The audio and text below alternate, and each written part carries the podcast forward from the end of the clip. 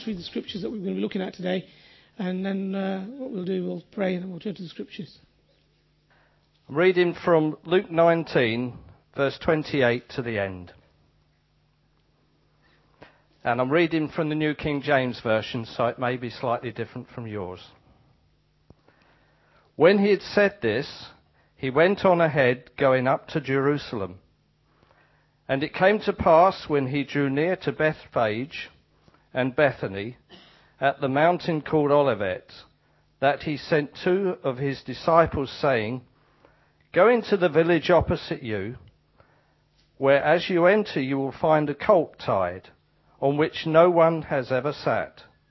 Loose it and bring it here. And if anyone asks you, why are you loosing it? Thus you shall say to him, because the Lord has need of it. So those who went, so those who were sent went their way and found it just as he had said to them. But as they were loosing the colt, the owners of it said to them, Why are you loosing the colt? And they said, Because the Lord has need of him. Then they brought him to Jesus, and they threw their own clothes on the colt, and they set Jesus on him. And as he went, many spread their clothes on the road. Then as he was now drawing near to the descent of the Mount of Olives, the whole multitude of the disciples began to rejoice and praise God with a loud voice for all the mighty works they had seen, saying, Blessed is the King who comes in the name of the Lord. Peace in heaven and glory in the highest. And some of the Pharisees called to him from the crowd, Teacher, rebuke your disciples. But he answered and said to them, I tell you that if these should keep silent, the stones would immediately cry out. Now as he drew near, he saw the city and wept over it, saying, if you had known, even you, especially in this your day, the things that make for your peace. But now they are hidden from your eyes. For days will come upon you when your enemies will build an embankment around you, surround you and close you in on every side, and level you and your children within you to the ground and they will not leave you in one stone upon another, because you did not know your time of visitation. Then he went into the temple and began to drive out those who bought and sold in it, saying to them, It is written, My house is a house of prayer, but you have made it a den of thieves. And he was teaching daily in the temple but the chief priests and the scribes and the leaders of the people sought to destroy him and were unable to do anything, for all the people were very attentive to hear him.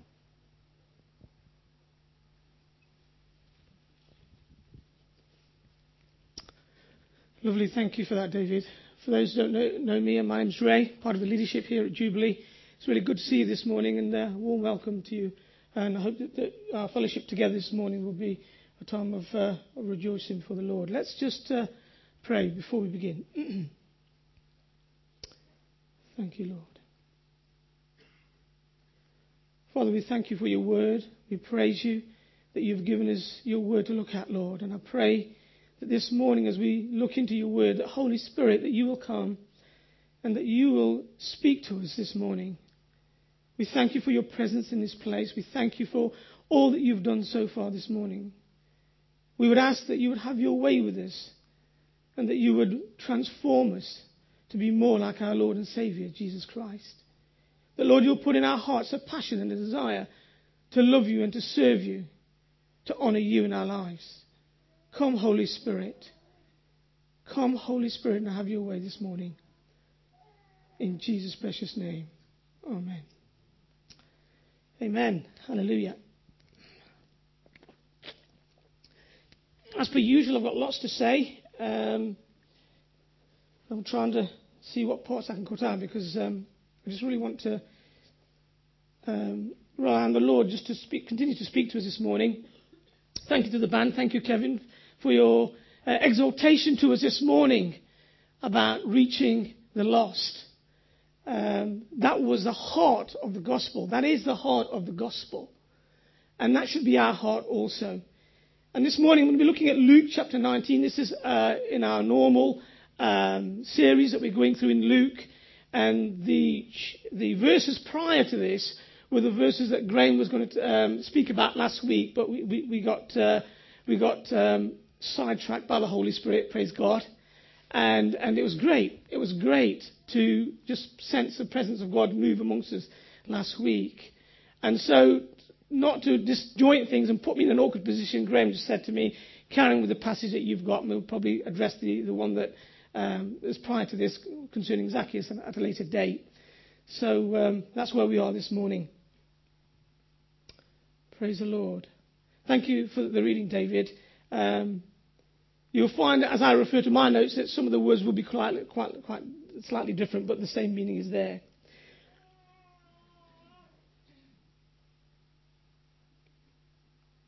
Thank you, Father. Right, an introduction to the passage. Uh, the passage is, in, is entitled in your Bibles, most likely if you look reading the NIV version, the triumphal entry. Triumphal entry, and it's, a, it's a, of great significance as it is not mentioned only in the Synoptic Gospels, but also it mentions it in John's Gospel. And each passage adds to this account that we see in Luke.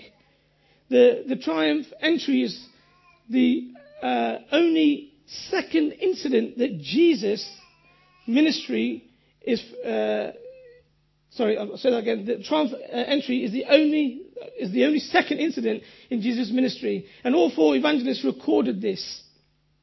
And the first being the feeding of the 5,000. So this indicates a great importance of these scriptures that we've read this morning about God's messianic program. We'll see in this passage there's a mixture of emotions and jubilation and celebration, together with weeping and sorrow and anguish. Also mixed in there is the, the righteous anger of God. And in it all, we see the supremacy of the Lord Jesus Christ, his lordship over all things. Jesus had visited Jerusalem on many occasions, but this was different. It was at a pivotal juncture, one that had been foretold and prophesied about many hundred years before. And we find that in the Old Testament in Zechariah chapter 9, verse 9, and it says the following Rejoice greatly, O daughter of Zion. Shout, daughter of Jerusalem. See, your king comes to you. Righteous, having salvation, gentle, and riding on a donkey, a colt, the foal of a donkey. As I read this passage, there are four things that really spoke to me, and I want to share those with you this morning. And the first one is in verse 31. And it's just a simple statement, and it says this The Lord needs it. When the uh, King James Version, the Lord is in need of it. Verse 38, again, small sentence peace in heaven and glory in the highest. And in verse 41, as he approached Jerusalem and saw the city, he wept over it. And in 40, verse 46, my house will be a house of prayer. And we're going to be looking at those verses in a little bit more detail and bringing out what I believe God has laid on my heart for you this morning. So the background is that this trip to Jerusalem was of great significance to Jesus. This was the very object for which he had come. And it was, it was the place that God had ordained to be the focal point of his plan. This entry into Jerusalem was going to be like no other. Jesus was traveling through Jericho. And on his way to Jerusalem and via Bethpage and Bethany, it was with a clear purpose and intent and knowledge of knowing what was ahead of him that he continued to lead the way to Jerusalem. He didn't hold back. he wanted to fulfill the word of God upon his life. In the previous chapter in Luke 18, verses 31 to 33, we read the following. Starting at verse 31. Jesus took the twelve aside and told them, We are going to Jerusalem, and everything that is written the, by the prophets about the Son of Man will be fulfilled. He will be handed over to the Gentiles. They will mock him, insult him, spit on him, flog him, kill him. On the third day, he will rise again. The disciples did not understand any of this. Its meaning was hidden from them, and they did not know what he was talking about. Little did the Israelites, along with his disciples, understand what a momentous and historic event that was going to take place. And again in Luke chapter 10, verse 43 to 45, we read the following. And they were all amazed at the greatness of God, with everyone was marveling at all that Jesus did. He said to his disciples, Listen carefully to what I'm about to tell you. The Son of Man is going to be betrayed into the hands of men. But they did not understand what this meant. It was hidden from them, so they did not grasp it, and they were afraid to ask him about it. The fact that the popularity of Jesus had grown to an epic proportion through his preaching and his teaching, his miracles, his signs and wonders that he had performed. To mention just a few, the blind Bartimaeus in Mark chapter 10. And then we have another blind man uh, who's unnamed in Matthew chapter 20, were given their sight in Jericho. Then the most spectacular, uh, spectacular miracle, however, was the, the raising of Lazarus, which happened very near Jerusalem in Bethany. The result of the miracle brought even greater popularity to, to, to our Lord and with some of some people believing in him and others not. The news had spread, creating an air of jubilation, and those who had been first-hand witnesses of these events were rejoicing greatly and spreading the word. And there were others who had heard it via them, and they also joined in. So the news spread, and it created a great uh, incentive for the crowds to flock to Jerusalem to see them for themselves this amazing prophet, this amazing man who had done all these miracles and signs and wonders. This popularity, however, alarmed the Pharisees who met together to discuss the crisis and who from that day on were intent on killing Jesus. The crowds were looking for a Messiah while the religious leaders did not recognize nor want this Jesus as any sort of spiritual figure and were determined to close a door of opportunity to him that would further elevate him in any way. Besides this, it was Passover. It was a Passover feast, and the people from near and far had travelled to celebrate this special occasion. It was an occasion of great historic value when God had delivered the Israelites from their enemies, the Egyptians. This was a, the, the birth of the nation of Israel. And this festival commemorated this historical fact. And it brought many pilgrims from all over to Jerusalem. The Israelites were all well aware that the Messiah was going to appear at Jerusalem, and this was a place where he would be crowned king. And bring with him the hope of deliverance from their enemy, the Romans. It was, if God was able to deliver them from the hands of the Egyptians, he was able to deliver them from the hand of the Romans. This was the Lord's final trip to Jerusalem, where he would be crucified. Jesus had previously informed his disciples that he would be going to Jerusalem and to die and to be raised again on the third day. And even though at that time they did not understand this, Jesus kept on reminding them of this. In the context of the passage before us today, I'm struck and, and bemused really by two, two things.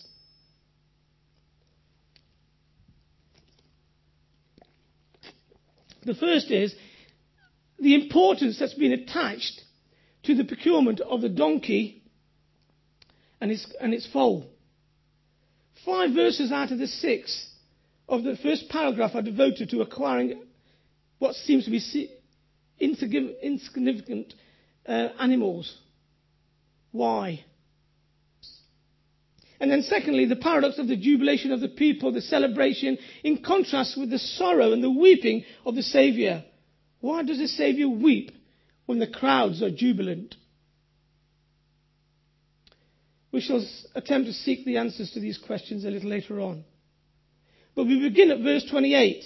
The text tells us that Jesus got to the Mount of Olives, which was just outside the city, and he instructed two of his disciples to go and obtain a donkey and its colt. What is it that we can learn from these verses? It seems to me that there are at least two explanations or possible reasons for this record of events. The first is that Jesus had prearranged the procuring of these animals. Or secondly, that this was a supernatural act on the part of Jesus. Both suggestions seems plausible. However, the importance, I would suggest, lies not in the acquiring of the animals, but in the fulfillment of Zechariah's prophecy for which the animals were obtained. The text does not state whether the origin, origin of the event was of human or supernatural means. However, whichever of the two former hypotheses you adhere to, one thing is sure that the event displays the authority and the lordship of Jesus Christ over all things. Philippians chapter 2, verse 10 says that at the name of Jesus, every knee should bow in heaven and on earth and under the earth. In verse 31, if anyone asks you, what are you untying it? Why are you untying it? Tell him the Lord needs it. Why are you untying it? Tell him the Lord needs it. This is quite a short, profound statement. The Lord needs it. Period. If the Lord needs it, then that's it. There's no debate. There's no reasoning. There's no argument. There's no discussion. Why? Because the Lord needs it. And because He is Lord. And we see His Lordship being exercised here. The disciples found everything as Jesus said, and little did they know that they were going to be instrumental in the fulfillment of Zechariah's prophecy as they went to the village to obtain these animals. Just humour me a little bit this morning and try and put yourself in this modern day scenario. Put yourself in the disciples' position. Would you feel comfortable going to someone's drive, getting into their car, and being pulled up by the owner and asked why or what you are doing? Would you feel about that? Giving no explanation to them, but just simply saying to them, the Lord needs it. A simple task, nevertheless, a difficult or rather awkward situation. This is something unsettling, uncomfortable about carrying out the task. I personally wouldn't feel happy about this. I don't know about you. Obedience is faith. Obedience in faith isn't always easy. In fact, sometimes it's unsettling. What is it that the Lord needs this morning from Jubilee Church? What is it the Lord needs from us individually this morning? I believe it is obedience of faith. God wants you and I to extend our borders of faith. He wants to take us further in our experience of faith in Him. He's asking us to extend our spiritual boundaries. Stretch the limits of your expectations, your hope, and your trust. Some of us may find this difficult and awkward, even uncomfortable because it involves us stepping outside our own comfort zone. If we are to go forward as a church, if we are to grow and expand, if God is to establish his kingdom in Derby, and the surrounding areas and beyond, then the Lord needs it. The Lord needs it. What may you ask? Faith filled obedience. Faith filled obedience. Are you ready for that? Am I ready for that? The Lord is in need of it. He is the Lord of everything. He doesn't need the animals. He doesn't need us, but He chooses. He chooses to use us. Faith filled obedience. For those that owned their animals, as well as the disciples, it was clear act of obedience to, this, to the Saviour's request. Those that were instructed to acquire the animals had to exercise faith and believe that what Jesus said would actually happen and that they would find what Jesus had spoken to them about as, they, as he had said. The owners of the animals had to believe that the request was from the Lord himself.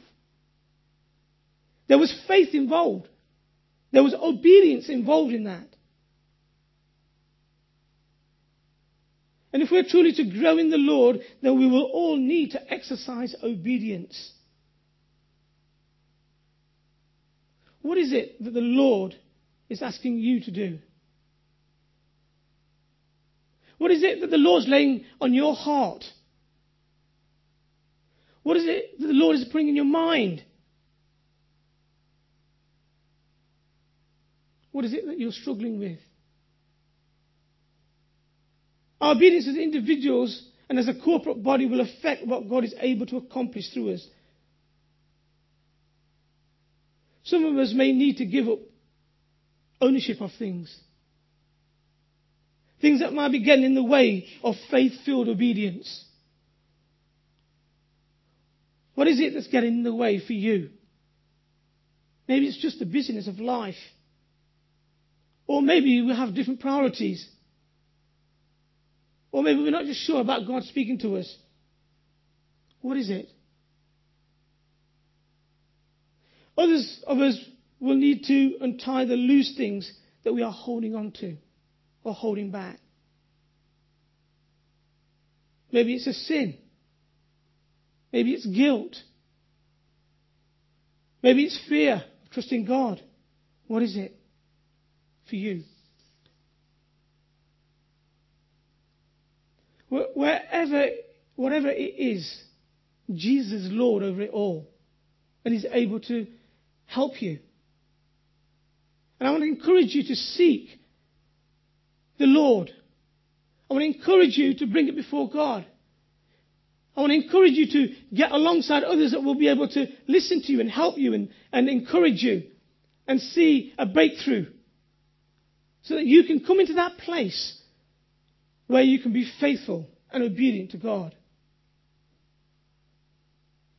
Our willingness to release these things, these situations and circumstances into the hands of God will, will cause this lordship to reign.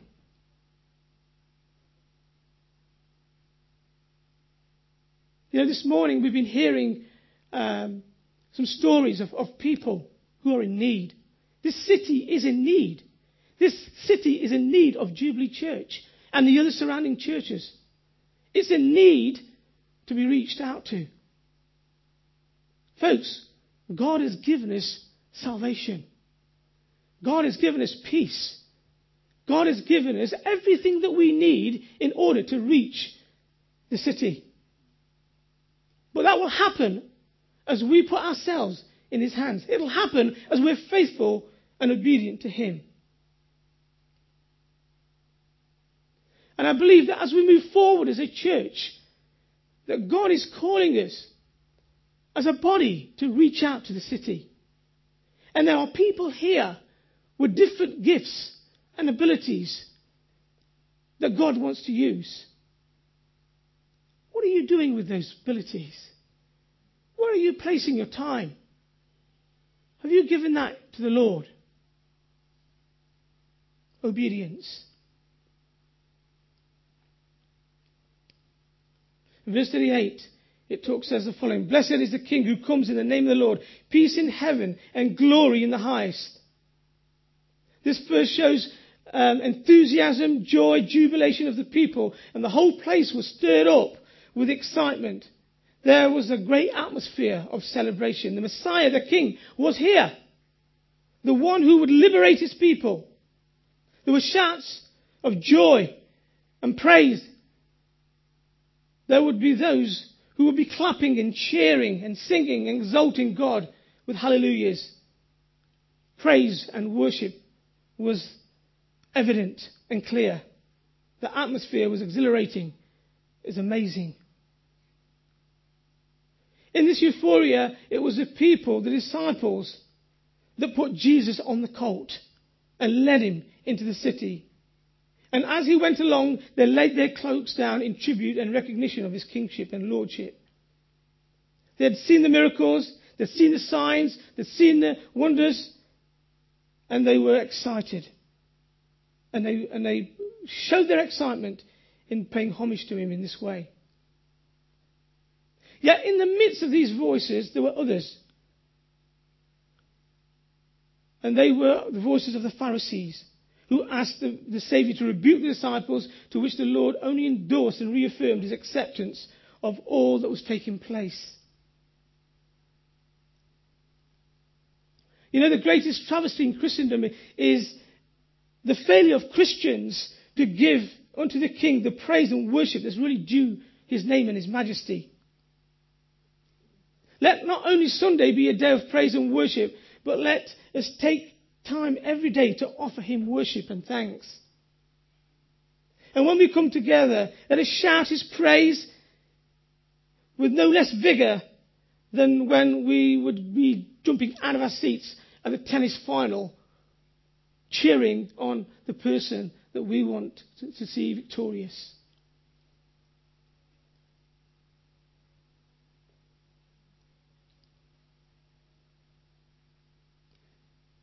Thank you, Lord. If you're not a sports fan, that's okay. It may be that you you've, uh, you were brought out to your feet um, by a, a magnificent and exhilarating performance by an artist or a band and you're jumping up and down and you're jigging around. That's good, that's great. Praise God. Folks, I just want to say this morning there's no greater victory than the cross. There's nothing more exciting than Jesus. So don't hold back. Let your praise be heard and seen. Be spontaneous, energetic, and passionate and real.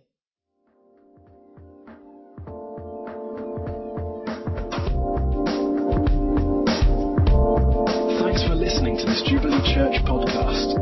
Feel free to check out our website at www.jubilee.org.uk on any Sunday morning.